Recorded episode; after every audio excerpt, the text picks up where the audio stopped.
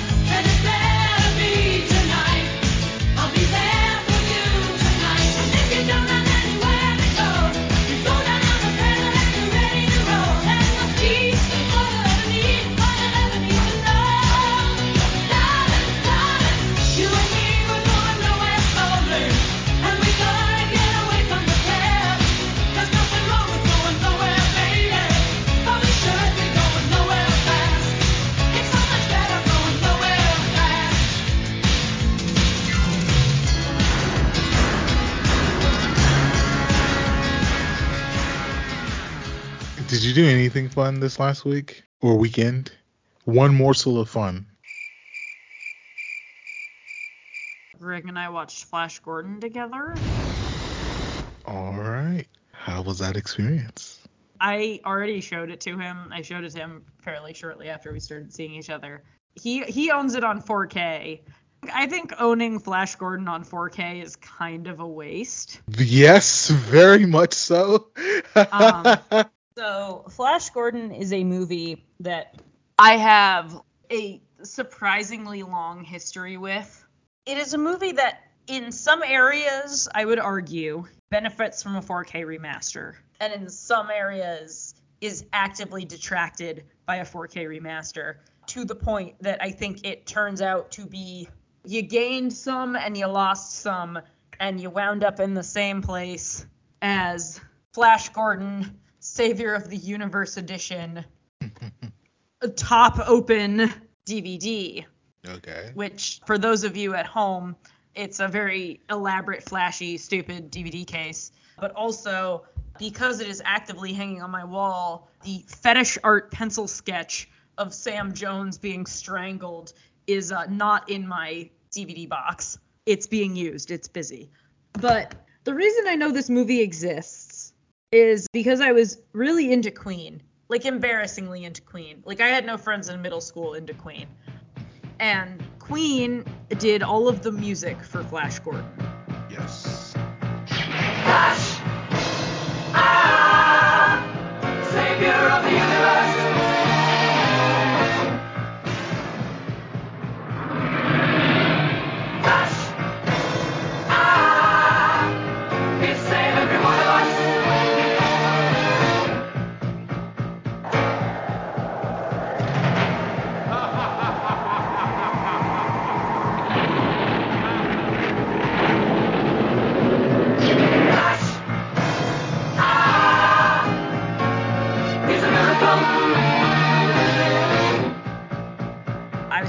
My dad about this. We were at dinner earlier, and he said, Never has a better band been wasted on a worse movie. Wow, what a take. That's a fucking take. And I don't fully agree with him, but it's definitely a doozy of a movie. I had the thought when I watched this, I'm not gonna lie, there's no way that Cat would like this movie if Queen did not do the soundtrack. I think as long as the soundtrack maintained its like level of funkiness, I probably mm-hmm. would like it. I think one thing that you you forget about me often, Mon Frere, is that I was a big like Rocky Horror Picture Show campy shitty movie person. and I still am. And this definitely straddles that line in a fun way. The conceit of this movie is it's 1980 and we are making a 1930s serial movie. Yeah. I eat that shit up. I love shit like that. I love 66 Batman because it's tongue in cheek and it knows it's making fun of already a kind of a stupid thing. I love shit that has a little bit of self awareness to it. But the point you made as far as would the movie be as funky if it wasn't for Queen, I don't think so. Like the intro to this is pretty epic. Oh, I fully agree. And I'm also a huge fan of the fact that in the actual released single version, there are pieces of dialogue from the film mixed in. So Oh, in the version that would play on the radio, it, you know, flash, ah, and there's this whole like, "Meow, meow, meow," and it's dispatch war agent Ajax to bring back his body. Ah! Like it's insane. This movie does not get made or have any success if Queen doesn't do the music. And I think that is because they knew this movie was not very good. yes. Um, yes. That is very much true. Yes. I and the agree. fact that the movie just goes, oh, let me get my coat of being bad and ugly and just like roll around in it. I love it. I love it. But also, clearly, it thought it was onto something because if you know anything about garment construction, anything that those women wear took multiple hundreds of hours of hand beating. The thing that Max von Sydow is wearing, according to an article I read in the Flash Gordon magazine, which I have because, of course, I have a copy of Science Fiction Monthly from 1980 when Flash Gordon was coming out, was 270 hours of hand sewing and weighed 68 pounds. Jeez. But you look at it and you're like, yes, of course it does. Yes, of course it is.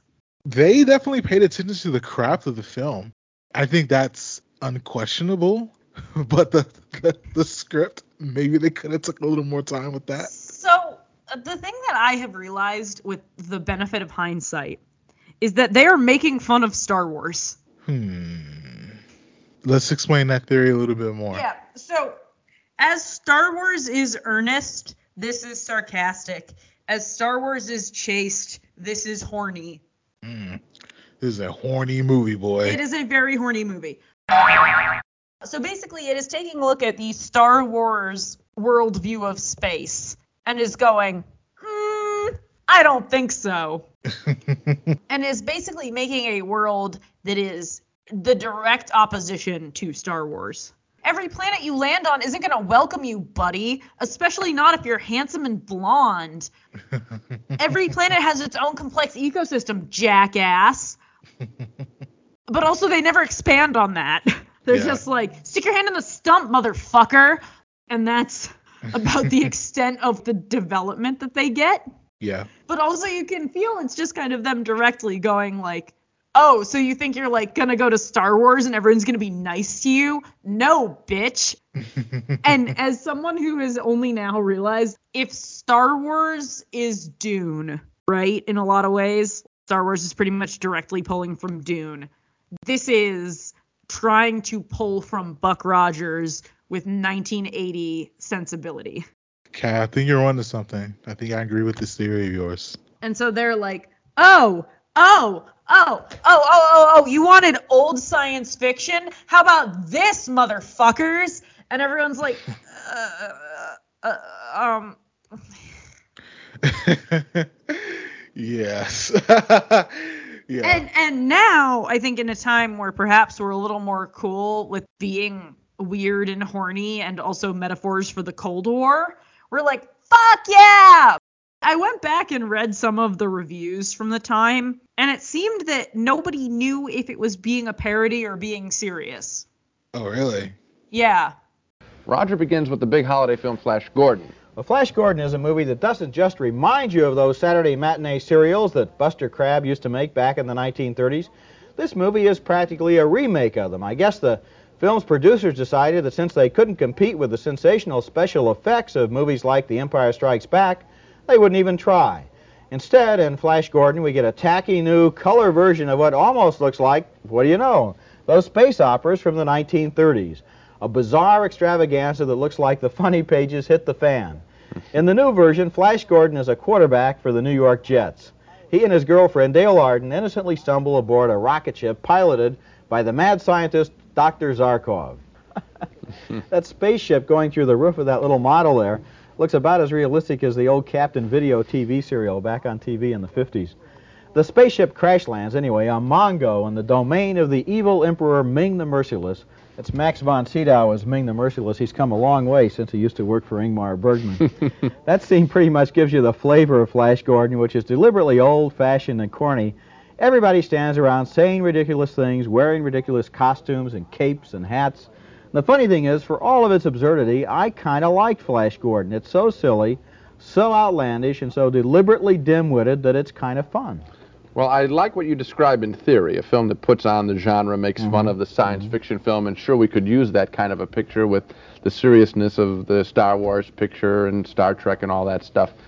I just don't think this is the film. uh, I looked at the same film you did and had come to a totally different conclusion that the film starts out with cute characters. He's the quarterback, supposedly, for the New York Jets. She's a Mm-hmm. travel agent, Dale Arden, that is. A cute premise, sort of like Superman, putting on a little bit Mm-hmm. then it doesn't go anywhere for me. Uh, I thought of comparing this, let's say, to the movie Airplane, which made fun of the disaster pictures, and I don't think this um, is anything like Airplane. Well, this movie is not as good as Airplane, and I'm fond of it. I don't think it's great. I just sort of like it.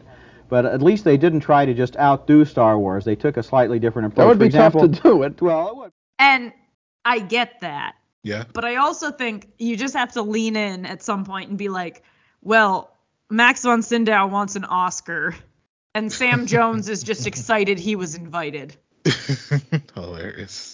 I think that he still thinks that that's maybe his magnum opus Oscar shot. I mean, has he done anything else other than that? I, I can't think of anything. Not a ton, but a lot of that was because he and Dino De Laurentiis apparently had like falling out, Okay. and De Laurentiis basically blacklisted him, which in the 80s I can imagine that being basically impossible to come back from. Yeah. because his name was on like everything. But I think that Sam Jones delivers a very Brad Majors performance for for those Rocky Horror Picture Show people. He really is just like straight up the middle, like I'm a guy, and he's Very he's like so. kind of a meathead, but like it's cute most of the time. And all the times that it's not cute, he does other cute things to make up for. So, who's your actual favorite character in this movie? Probably Aura. Oh, okay. Timothy Dalton and Aura are like I ship that couple super hard. I watched this movie for the first time when I was 10 years old. Every time I see them like get together at the end and they're like holding hands and waving at everybody, I'm like, "Yes!" Okay. Because there there is something about abuse victim trying to control what she can control.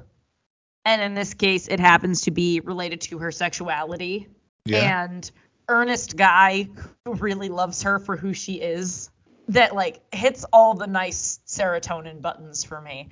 I also think it's kind of progressive in the way that it portrays her. Mm, extrapolate that. Yeah, so she's like seems perma horny, but then you kind of realize it's because she is not nearly as in control as the movie leads you to believe before then Yeah. and that she is also a victim of her father really as much as anyone else. So what she can control is really only the way that men react to her. And so she has leaned in to making that part of her brand and, and part of how she she just expects to be interacted with. Yeah. And so by taking some ownership of that, and not only by taking some ownership of that, but then realizing the error of her ways and going back to the one guy who has been her consistent heart and has loved her throughout all this. Yeah. I'm sure one could argue like, oh, they moralize her and like put her away, but also like it shows that like recovery is possible and that even people who have been abused maybe deserve to be happy. Wild, I know. Very wild, yes. I I messaged you about halfway through the movie. I messaged you something on the lines of the narrative kind of wants you to not like her but I was very much on board. I was very Well- much on board. At the risk of sounding like an asshole, that's it. probably because you're a man. Yes, yes, no, no, like that's what it is. But watching it as a, as a lady person, her capability is always the thing that kind of takes me off guard. At the end, when she's in the orgy pit with everyone else, as soon as someone presents a plan that might work, she's back on board because she doesn't quit. She's super determined. Yeah. And there's something about that that like isn't common in women who wear bikinis in space movies usually. And considering that this be, came, came way, way, way before Princess Leia and her space bikini, I do feel that that's worth acknowledging. Yeah, I agree with that. And yes, and I like Dale too, by the way. I think Dale's great why do you think Dale's great? because she is a different type of woman who is not any more or less bad. She is also considered very attractive and she uses different areas of her wiles to kind of get what she needs. As much as Aura is distrustful, Dale is trustful, and that is not ever framed as a weakness. Yeah. The way that she immediately gets that that servant girl to it's just us girls. to get her to drink the Molly water. her trust and her love is as wide and as vast as Aura's is vacant. Yeah. And that's what is so cool. In we see two different cases of weaponized femininity and neither of them are bad. They both get the guy at the end. They both get a happily ever after at the end. And sure they're in skimpy outfits. They still win. And also Flash was in a leather boxer brief outfit. so, so the in the, the, the uh, with the Hawkmen, they're continually nipples out the whole time. So you know, it's it's a little equal on that one, the, the sexiness, I would say. Yeah, I also asked Greg if I could convince him to walk around as the Flash Gordon in bondage with a bucket over his head. Uh, And he was I- like, no. And I was like, maybe? And he's like, maybe. Yo, I the second that they flashed him in the dungeon with the box spite helmet, I was like, oh shit, this movie wants to fuck. Oh, Everyone. Shit. It wants to Yes. fuck everyone. absolutely, absolutely. You had a lot of time to live with this movie, and everything that you've said so far, I definitely agree with. I enjoyed the movie. I enjoyed it for its silliness, but also I did enjoy the characters. I I did really like Aurora. uh, I thought Because she because she had nice titties or for other reasons. Please extrapolate. I mean, beyond the titties, yes, I really did think that the way that she operated, like I said before, uh, because likely it is because I am a man, the way that she operated, you know, she was kind of moving from man to man to really kind of accomplish her goals. And in a lot of senses, a lot of men would kind of take that, you know, she's, you know, uh, uh, she she can't she can't trick me with her sexual uh femininity you know what the fuck is that or whatever. But i'm just kind of looking at it as like she knows how to maneuver in a room full of people who may not even want to give her agency or who even doubt her intelligence in the first place. And i really appreciated that fact. I think my favorite scene in the movie was when she was straddling Flash, and he had mm-hmm. to he had to communicate. Damn, this girl is really turning me on. That show's so funny. Because how do you how do you not have that thought when you're trying to have telekinesis? It's me, Flash. Are you getting it? Over. Over. Oh, my head. Oh, Flash, if it only was you. She's not getting me. Don't use your mouth. Use your brain. I'm with you, Dale. Just concentrate hard and think to me. It's telepathy. Over. Over. Can this be real? I saw you executed. I was saved. I'm still alive. Oh, thank God. Where are you? In a rocket, racing to Arborea to get help. Are you okay? Over? I'm locked in Ming's bedroom. Fake him out. How? Girls know how, Dale. It's been done to me. Fake him out till I get back. Over. Uh, it's too dangerous for you here. You can't come back. Stay where you're safe. Oh my god, this girl's really turning me on. I, I didn't quite get that. Think it again. Forget I thought it. It wasn't about you. Over. What? I would also like to state for the record that this movie actually did pretty okay. It made its money back. Yeah. There was going to be a sequel. The falling out fell out between Sam Jones and, and Dino De Laurentiis. Shame, but you know, whatever happens. But it was like the seventh biggest movie of that December and like the tenth biggest movie of that year. Yeah, I mean it doubled its money. So- Yeah. Watching it as a kid, I spent most of the time being bored because I was not really picking up on what was happening. As Yeah. a teenager, I was like, I can't tell. Is this deliberate or did no one notice? Yeah. And now as an adult, I just take like a bunch of glee in it being like objectively kind of gross. Like it's super fucking horny. it's like even even Ming in the opening scene, he's like, I like to play with my food before I eat it, and it's like, ah. And a white man, you know, playing a guy named Ming. So I can't get over that. I would just like to state for the record that in the comics from the 30s, which these are based off of, Ming looks more like an alien than he does a, a like the idea is that he's an alien. And I guess they thought painting him blue would be off-putting. I don't know. oh man. So one of the curiosities I had about the movie, you remember when the scientist he almost has his memory Duran erased. Zarkov, who remembers the Second World War for some reason. Yes. I took that as he was uh, at least young enough to survive the like concentration camps.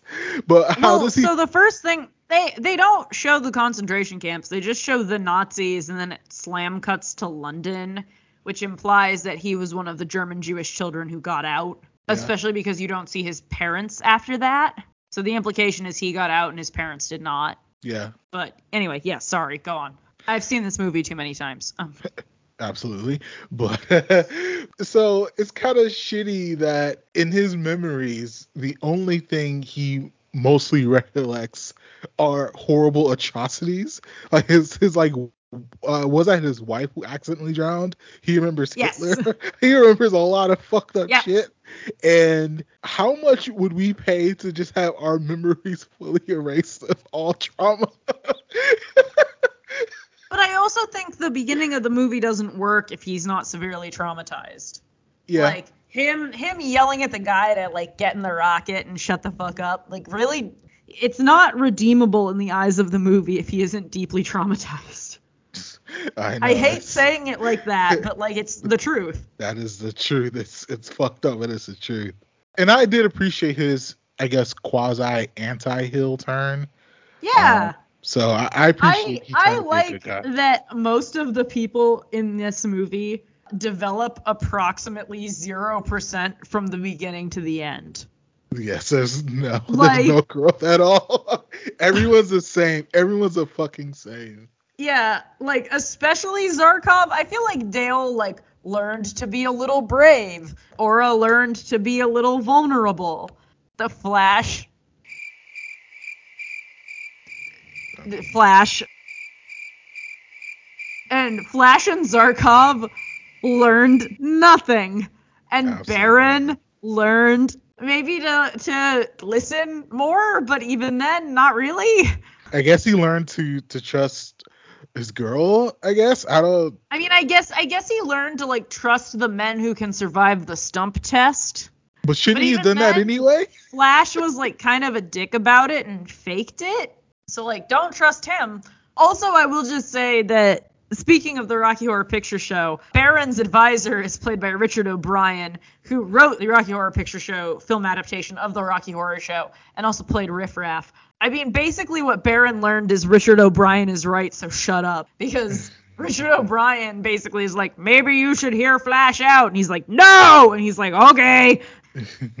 Hilarious. He's right. And we as the audience maybe learn that fascism is bad. We haven't had a movie that's condemned fascism as hard as this in a while. Hilarious. We're probably due for another fascism is bad, see, movie. I mean, speaking of Star Wars, they believe if you save the life of like a white boy, we can redeem the ultimate fascist. I mean, So- listen, if you're hot, it's okay if you dabble in fascism for two thirds of your screen time. actually, like, what? Not even two thirds is like two point nine eight. I, I was trying to find a way to evenly fraction that, and it didn't work out. Just remember, ladies, if we were all skinnier and hotter, we could stop fascism. if you become hot, you too can kill dictatorships in a galaxy far, far away. Hmm. Cat headbutts the microphone. Wham. Have I ever mentioned that I really hate Rise of Skywalker?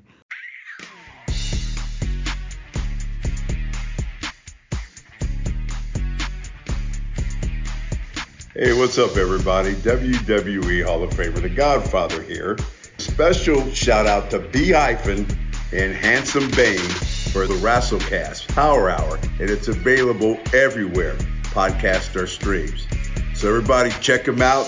You know, The Godfather will, and it's time once again for everybody at the Hyphen Podcast Group to come aboard the Ho Train. Smell your latest sweaty marks. Tequila. Hey, Tom. Tom Cody. It's been a long time, pal. How's your hammer hanging? How's it going, Clyde? Well, not so hot. I got beat up trying to save your old girl. I could use a little help with those guys. You should have been there, Tom. It'd been like the old days when we were in school. We'd have kicked ass. Hey, bartender, you gonna shoot the shit all night or you wanna give me another drink? Hey, Tom, would you get a load of this little honey? She thinks she owns the place. I'm just trying to get myself a drink, pal. Well, maybe you've already had enough, babe. You gotta be kidding me. Do I look like I'm kidding? No, maybe you ought to pay up as well.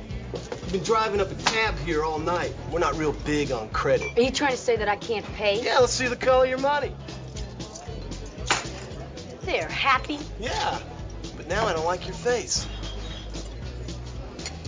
You know, everywhere I go, there's always an asshole.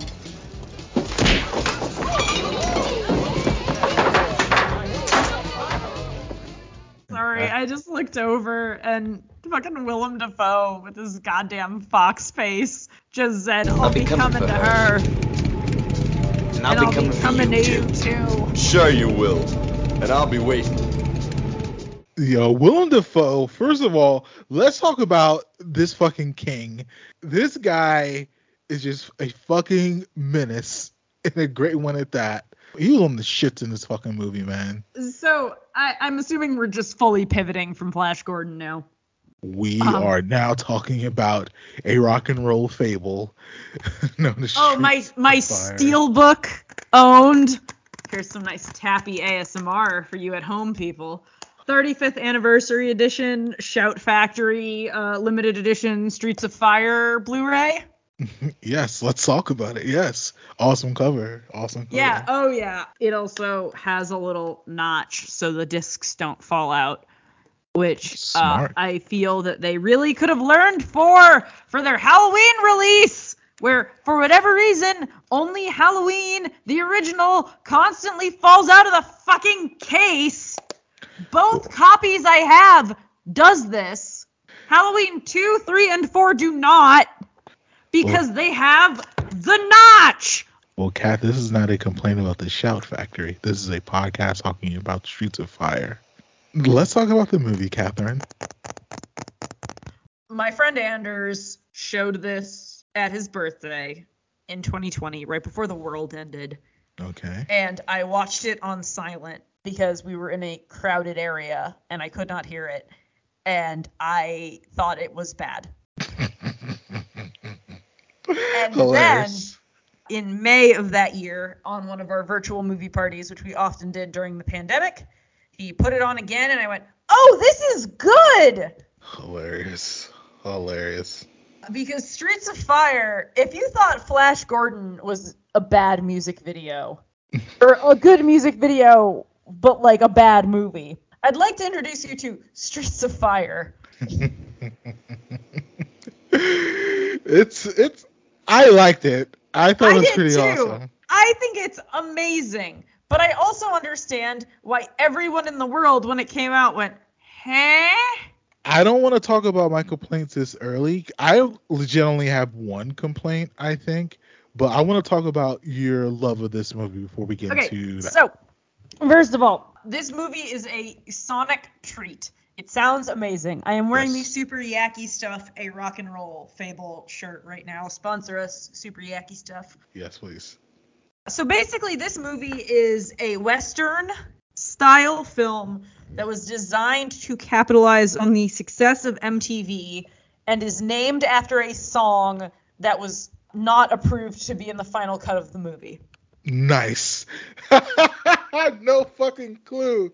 Nice. yeah, it's named after the Bruce Springsteen song Streets of Fire. And two weeks before the movie came out, they sat him down for a test screening, and he went, "No, take He my said- song out of this right now, or else." He said, So- "Fuck this."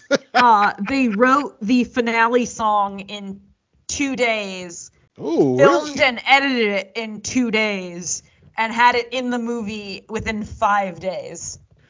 I like it. Do you know who wrote it? I like that. Yes, it's a Jim Steinman song. You may know Jim Steinman as the guy who wrote most of Meatloaf's stuff. Cause now I'm praying for the end of time. It's all that I can do. Hoo, hoo. Jim Steinman. Legend. Yeah, no, honestly, king shit. Streets of Fire immediately has my soundtrack love because it is all Jim Steinman music, and I don't have to feel bad about listening to it because I'm not supporting Meatloaf. nice. All right. All right. And I'm also supporting a lot of the really great people that he worked with and provided a lot of sonic texture to to the Meatloaf catalog. Fire Inc. is a lot of the studio musicians that Meatloaf worked with. Fire Inc. is uh, the Ellen Aim and the Attackers studio band name. So for Streets of Fire, why should people watch this rock and roll fable? Well, you shouldn't watch it for Michael Paré, but everyone Woof. else Woof. everyone else is so good. Uh, you get to see Rick Moranis playing against type.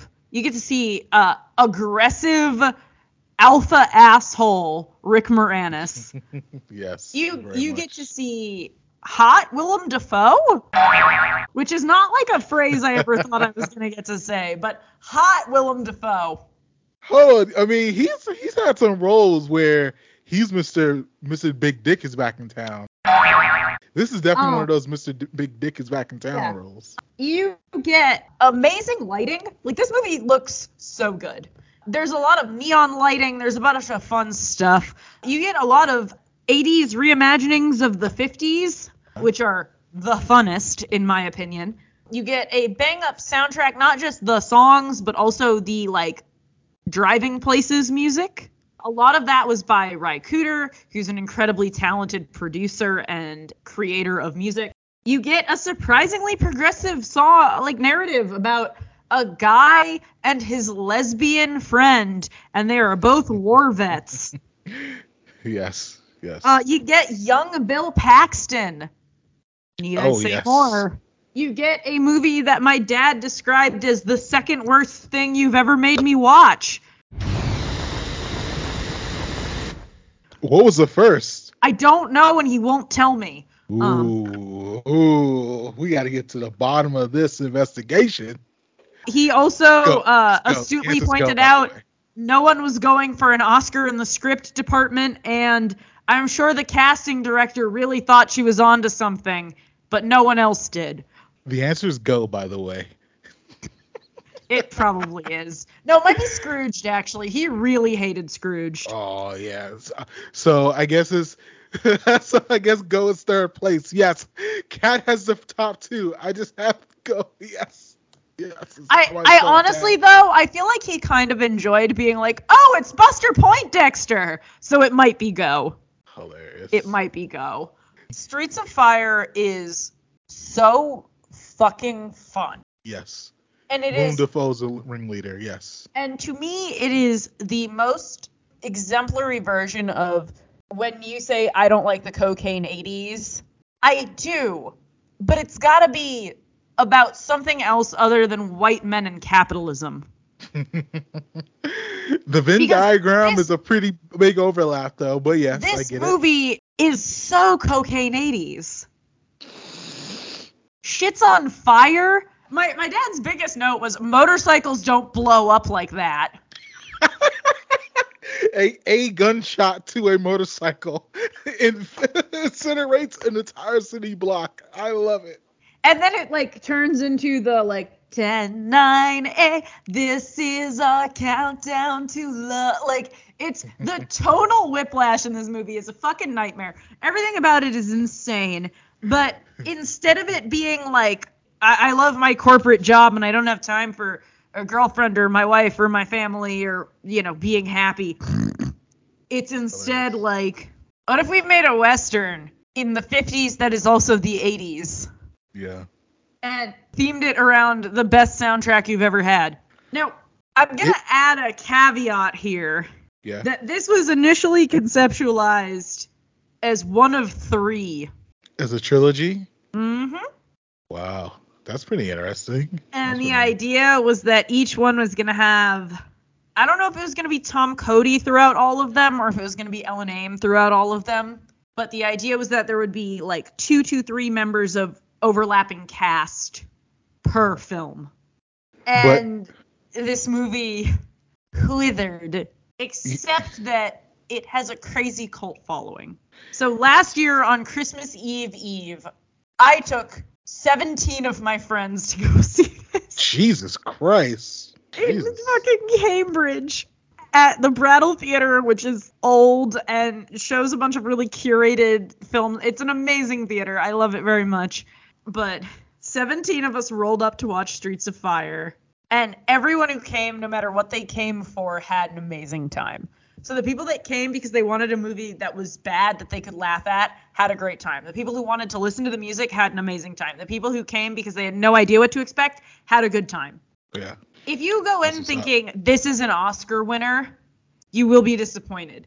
If you go in going, Cat says this is good and I'll have fun, you will have an amazing time. And also, I think it's like 94 minutes long. It's not even a huge commitment. And Pretty short, yeah. And it also ends in a hammer fight. Uh, Willem Dafoe is fighting with his hammer in, in more ways than one. Michael Paré in velvet pants and Willem Dafoe in leather fight with hammers. Willem Dafoe shirtless leather overalls look with his demon curls in his hair and his And pale skin. This It's so on 10. feels like he wants to be in a Kubrick movie. He is Fuck yeah. constantly doing the Kubrick stare. He's constantly like like you know, doing that shit with his head. I love this is a visual medium. this is not a visual medium. Yeah, but you, know, Yeah. he's doing the Kubrick scare things with the long pauses and the, the like tilting of the head in weird like circular ways. Yeah. This is clearly his bid for Jack Torrance. Hilarious. And he thinks he is nailing it. And maybe he I is. mean, he is. He says, I'll be coming for her and I'll be coming for you too. Mm. And the way he delivers it is like my dad, who is like a very Italian Catholic man who does not often chuckle at sex things, heard that and just went, Oh man.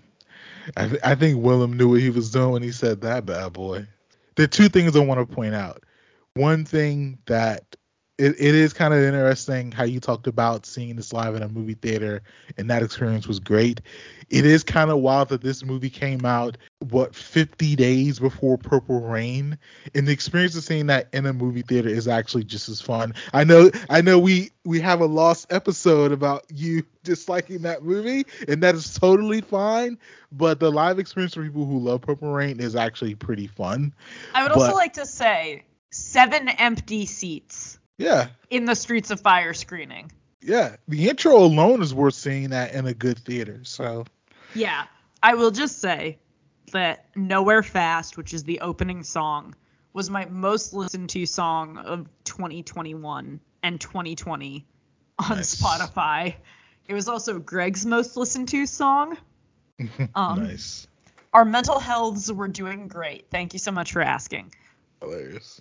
Now we are we are tiptoeing around the elephant in the room. We we shout out a lot of great things. We shout out the costumes, the noirness, the music. We we we we love this fucking movie. But it's just one fucking thing that if this movie was better at, I legit think it would be a four and a half movie. Michael Paré. I have a I have a legitimate question. Did they hire him because he was bad at the role and he was purposely bad, or what? Because he fucking stinks. He's the worst. He's so bad. Do you want to know the urban legend about why they hired him? Absolutely, yes. It's because he played Bruce Springsteen in one of the Bruce Springsteen music videos, Oh man. and they thought he was Bruce Springsteen. Or at least popular with the Bruce Springsteen fan base. Which Oh. Streets of Fire, the song for which the movie is named, is a Bruce Springsteen song. Oh. It seems no. that they maybe hired him entirely to try to get in good with Springsteen, who then saw the movie and said, "Get my Oh. name off this fucking circus." Oh. Also, I would just like to state for the record, I Can Dream About You, which is like a song you legitimately hear on like the oldies radio sometimes, is from this movie. The fact that Bruce Springsteen would be like, this is worthless, get my name off of this, is wild to me because there are songs that, independent of the success of the movie, did well. Yeah. This would not have sunk Bruce Springsteen's career. I mean, don't get me wrong. Tonight is what it means to be young is maybe one of my favorite pieces of movie music ever. So I'm glad it exists. But like, who are you, Bruce Springsteen, I mean, to I'm, make a your judgment like that? I'm not gonna lie. If well, when I saw this, I immediately liked everything, but I really just noticed how if we had a better Tom Cody, this movie would actually fucking it, it would Michael- smoke more than. Paré is a brick, Yo, oh my and he has no interest in being anything else except a brick. And like, in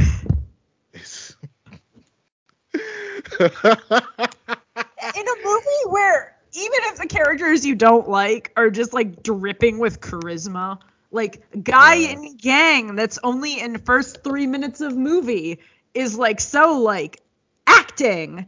It's Yeah. super charming. His sister is like in it to win it, and he's just I left for a reason. Like what? like what? if you look at every character, like every character actor other than him, everyone has a talent. Like the four singers, the even the Yeah, even the Shirelles. even the the the train driver in the end who played Carmen Sandiego for fucking uh the the detective in Where in the World's Carmen Sandiego, like Bill Paxton that we talked about. Yeah. Like there's so many people who know how to act, and for him to be the lead in this movie is so baffling. It's so you know what? You you know Back to the Future and how Yeah. they pivoted to Michael J. Fox. I legit think that they would have had a Michael J. Fox pivot, not not even with Michael J. specifically, but if they just pivoted to someone else, I And legit do you think mean this would have been an popular. actor with charisma? Yes. Absolutely. Absolutely. Yeah, no, I, I fully agree with you, but also there's something like weirdly charming about how little he visibly wants to be in this fucking movie. Yo, he's there getting the check. He's like getting that he check. he is clearly supposed to be the everyman, but their idea for the everyman is what if the everyman hated movies? Life. I was say life.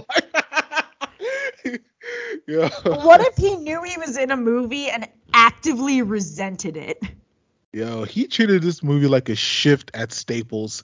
He was just trying to get in and get the fuck out, bro. Like This shit is crazy. even even his sister, I'm watching the scene where she yells at him about like you act like you don't give a shit. yeah. And it's like, yeah, you're right, he does. Rick Moranis, Rick Moranis, 1980 Rick Moranis. I mean, Let me just let me just restate that for the record. 1980 Rick Moranis is working his ass off. The two cops are working their asses off. They don't do anything. yeah, man, it's, it's it's pretty fucking rough. It is pretty fucking rough, boy. They keep cutting to his reaction shots and his face doesn't change. Like part of me wonders if if this movie got like discovered, like if this was like a standard movie that like kids watched. Oh, they did not really have replays of this on cable. No, no, but the I'm saying if we replace Michael Paré with someone good and it got a bunch of replay, I don't know that Yeah. it would that if that would be good. Like, Ooh. I don't know that this movie. I don't know how this movie does as not a cult movie. Because I mm-hmm. think this would be a movie that would have just gotten stuck in the 80s. The thing that I like about this movie and the thing that I like about Flash Gordon is they were both too weird to die. And now they have these like weird extended half lives of, hey, on Christmas Eve Eve, we're going to show this at 9 o'clock at night. Come have a drink and sing along with this movie. Hey, we have like album listening parties where we listen to the Flash Gordon soundtrack on vinyl synced up with the movie. There is such a weird like counterculture that exists. And if these were even embraced by the mainstream culture, but not to a huge extent, I don't know that they would still exist. I don't know that this steelbook set that comes with not one but two feature length documentaries about the making of and fan reaction to Streets of Fire would exist. And I don't know if that would be a to anyone's benefit, you know? That's. That's an interesting point. That's an interesting point because I mean we we didn't necessarily well we talked about it but the episode died. Um, but if we kind of talk about Purple Rain, that movie is less than Cherry Moon. But Cherry Moon is really one of those movies that it, it legit came and went, even though it is technically a better movie than than Purple Rain. So Yeah. I, I would also argue that the fact that this movie is a hard R rating. it is. Yeah. Why? I'm Uh, shocked. because of the woman in the thong in the bar. Oh well, I, I forgot about that queen. Oof, shoot. Uh, Yeah, shout out to that queen for stripping to bluegrass music. Oh Um, that shit was kind of hard. Well, Yeah, no, it was, but also, again, stripping to bluegrass music. I don't know. Pay her for her talents. So this came out as an R in 1980, trying to appeal to the MTV generation who were all in high school. Hilarious. It was dope. It was a really Yeah, good time. It's it was a really it's good time. fucking fun, and I don't think it made any money. Oh fuck no. Hell fucking no. It did not make any money. Uh, it made 8.1 million on a budget of 14 million. Can I just throw throw some names out here? Why not? Because I think the the actual names in this movie, fuck. Raven Shaddock, Ellen Aim of Ellen Aim and the Attackers, which fantastic. Tom Cody, Billy Fish, McCoy, Clyde the bartender. fucking love it. yeah, Reva Cody, the Shirelles. Yeah. Someone clearly put so much care into this thing. Yeah. It just was received with like a wet match. I think it's the lead. It has to be the lead. it being hard R rated but largely marketed to high school students, that definitely affected things, I'm sure. but everyone was on the shits in this movie, man. I'm really this is this is the set that you recommended and because these two movies hold a special place in your heart and I'm very happy you recommended them both. So good job out of you. I do think, though, that in both of these cases, uh, this is what happens if the cocaine 80s is allowed to use their imagination. in some little way, yes. Yeah, exactly. And like, I'm all for doing a bunch of coke and then writing a script about going to space. My issue is when you do a bunch of coke and then write a script about a normal guy who does not do coke, but then reads like a guy on coke. Yeah. My official takeaway is, with my problem with 80s movies is if, it, if it's about just like a guy, if it's about Bill Murray, uh, a guy, Who was on cocaine a lot? or well, no, but just written by a guy who was on cocaine, who's like, this is how guys behave. It's not how guys behave. It's how guys on coke behave, and there's a difference, and that difference matters. Whereas like being like, I'm gonna write about fascism on space, I think makes a better movie. Yeah, I see where you're coming from. Also, apparently, uh, Streets of Fire is on Turner Classic Movies right now, so I'll watch it. Nice. And speaking of cocaine 80s, I have the original RoboCop one in the background, and it's they're showing the news pieces. Uh, Paulie Verhoeven, like this guy, he was on the shits, bro. He was on that I- white horse. I think that I like that movie more than I initially did, now having time to think about it. Yeah. But I also think that a lot of the Verhoeven stuff that I notice is how much the director feels like a character in those movies, which isn't necessarily a bad thing, except for the fact that in the case of both that and Showgirls, to me, the director feels like a white guy on cocaine thinking he is directing like a white guy who is not on cocaine. Yeah. And so it is very noticeable, at least to me. Nah, I feel you. I feel you. If you've enjoyed the episode, please subscribe, rate us 5 stars, leave a review and tell a friend to tell a friend. Follow Cat, at Cat, underscore, Chinetti, on Twitter, Twitch, Instagram, and Letterboxd. Follow Marcus, at Showin Maglove, S-H-O, W-I-N, M-A-D-L-O-V, on Twitter and Letterboxd. Follow the show on Twitter at Cat and Mark. This podcast is executive produced by Kellen Conley and Eric Greenlee. Thanks for listening. We should do this again sometime. This is a hyphen podcast production.